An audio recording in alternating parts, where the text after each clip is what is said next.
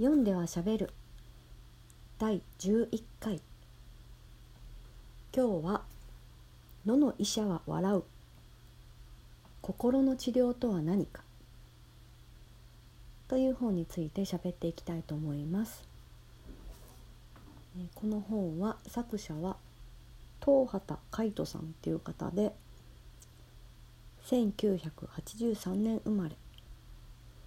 臨床心理士さん。っていうことですね。えっとこの本を読むつもり全然なかったんですけれどもお友達が読んでいてすごい面白いよっていうことで「えー、面白そう読みたい読みたい」って言っていてそしたらこの間友人が読み終えたとのことでね「えー、ヒロさんも読む?」って言ってもらったんでうんまあ他に読みたい本いっぱい溜まってるからまたでいいかなって思いつつ、うん、じゃあちょっとちょっとパラパラっと読ませてなんて言ったら面白くて面白くてあっという間にね 3分の1ぐらい読んじゃって結局借りてきたんですけれども「野の医者は笑う」ということで野の医者って何かなっていうことなんですがこの東畑さんっていう方はちゃんとあの正規の正規の正規っていうのかな？大学でね多分心理師さんのあそうですね博士号を取ってるということで臨床心理士さんれっきとした臨床心理士さんなんですけれどもあの世の中にいろんな今セラピーとかヒーリングとかっていうのがたくさん溢れてますよね。あの知らない人は全然知らないと思うんですけれども知ってる人っていうか一歩足を踏み入れると次から次といろんな種類の何、えー、て言うんだろうセラピー？ヒーリング？スピリチュアルかな？なんかいろんなねあのなんちゃらティーチャーみたいなのがあるわけですよね。えー、私は何か受けたことあるのかな？ちょっと記憶にないんですけれども。そうですね。あの行ってセッションを受けたとかそういうことはないのかな？であの集まりなんて講座？ちょっとお試し講座みたいなものは、えっと、数比数比って分かりますか？数の秘密の数比ですね。誕生日から自分のタイプを知るっていうのででそれすごく面白かったんですよね。私は、えー、まあ、何種類かあるんですけれどもとりあえず一番あのよく見るところは11っていう番号数字だったんですけれどもその11のタイプの人はこんなこんなですよって言ったらすごく当たってるというかしっくりきたんですね。でそれはもしかしたら他の数字を言われてもしっくりきた可能性はあるんですけれどもでも明らかに全然違うタイプの数字もあったりしてあ面白いなって思って、ね、あのすごく楽しかったんですね。他はあのヒューマンデザインだったかな？ヒューマンデザインそれも生年月日ですよね生年月日生まれた時間まで入れて、えー、どんなタイプかっていうのが出るんですけどこれはちょっとあのネット上で簡易的なやつをお友達とね面白がってやったんですけれどもそれもやっぱりすごく当たってるわけですよね。ああそうそう私それそれっていうふうに思ってでも、まあ、誰にでも当てはまることもたくさんあるわけだし他の人のを見てもしかしたらそれも当てはまるって思うのかなと思ったけどやっぱりあのお友達のお友達がやった結果を見ると私とは全然違うなっていうことであじゃあやっぱり割と当たってるんだろうかと思って結構ネットサーフィンしてねいろいろ調べたりしたんですけれどもあいにくちょっと本がね見つけられなくてあの、まあ、すごく高い高いっていうか少ないから出回ってない感じなんですね。なのでちょっとゲットできてないんですけれども。あとスピリチュアルとかどうなのかちょっとわからないんですけれどもエニアグラムっていうあのこれも9タイプに大きく9のタイプに分けてあなたはどんなどんなっていうのが分かるんですけれどもそれもネット上で簡易的にテストしたらああ言われてみたらこれだなっていうのだったんですね。でもお友達に言うと「いやひろちゃんはそういうタイプじゃないんじゃないもう一回ちゃんとやってごらん」って言ってあのエニアグラムの本を借りてすごくたくさんあのチェックしてね。で結果的にあの5番っていうのになって5番を読むとあ本当だ。私すごいこれだなっていうのだったんですが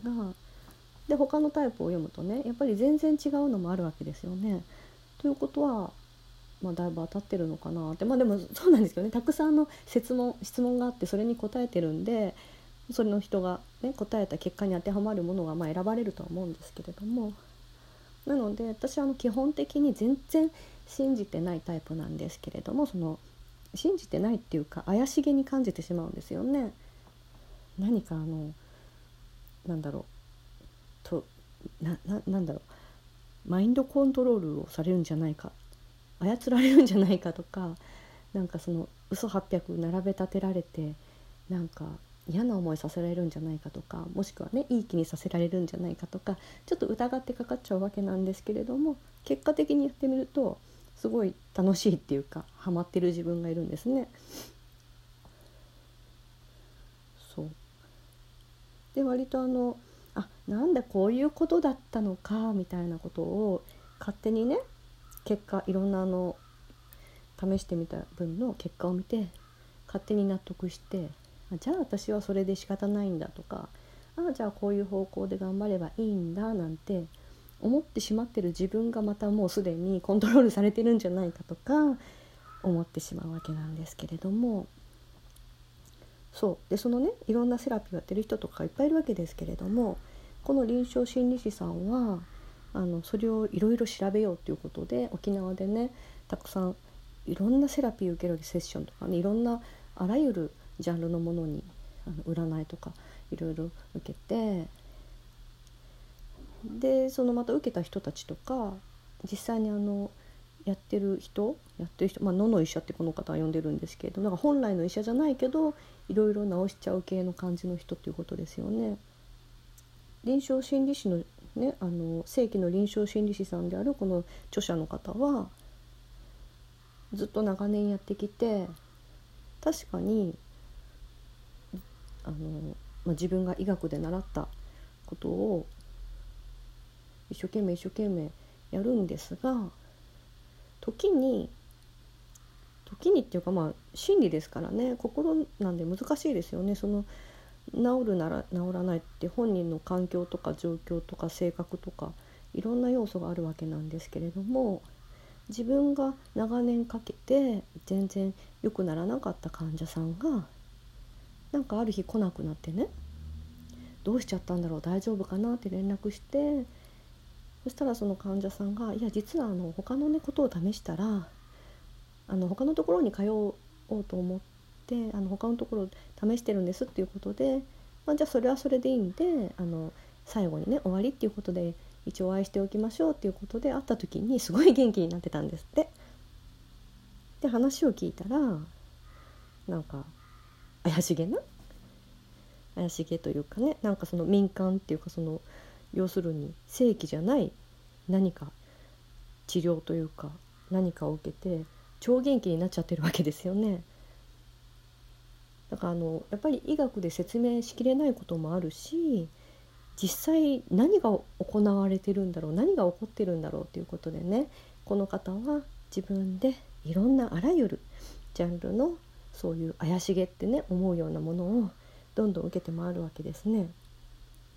それがすごく 面白いんです。であの文章がねそうか軽やかコミカルにされていてすごく面白いんですが、えまだ途中なんですけれどもねなので結局この方が最終的にどういうあの考えに、まあ、行くのかまだ読んでないからあのわからないんですけれどもただその中で医学にしろ野の医者っていうそういう怪しげなねスピリチュアル的なもの、まあ、怪しいかどうかわかんないですよ。どあのこの方はもしかしたら西洋医学だってそんなねもしかしたら怪しい同じようなもんじゃないのかっていうこともおっしゃってるんですが、えー、その医学にしても、えー、セラピーとかにしても何にしろその、まあ、治療する人ですね。先生っていうか治療する方患者さんじゃない方ね。治療する方がこれだよっていう見立てたことが患者さんの生き方に方向性を与えるんじゃないかっていうことを書いています。だから心理師さんとか精神精神科先生があなたは精神病だよって言ったら精神病だなと思ってそういう治療をしていくわけですよね。自分は精神病だと思って。でそういうセラピーの人があなたは自分の心に何かね何かを抱えているからそれを解決すればみたいなこと言われたらあそうなんだ。じゃあそれを解決していこうと思って、まあ、癒しの道にね。でその中で例えば何か高いものを買わされたとしてもそれで結果あのそれで本人が生き生きすればそれはいいわけですよね本人にとっても。あの薬飲み続けて全然治らないようにねだから何が正しいかっていうの分かんないよねっていうところで今読んでいて大変面白いですこの本。はいそんなわけでちょっと今日はこの「のの医者は笑う心の治療とは何か」っていう本について喋、えー、ってみました。ありがとうございました。おしまい。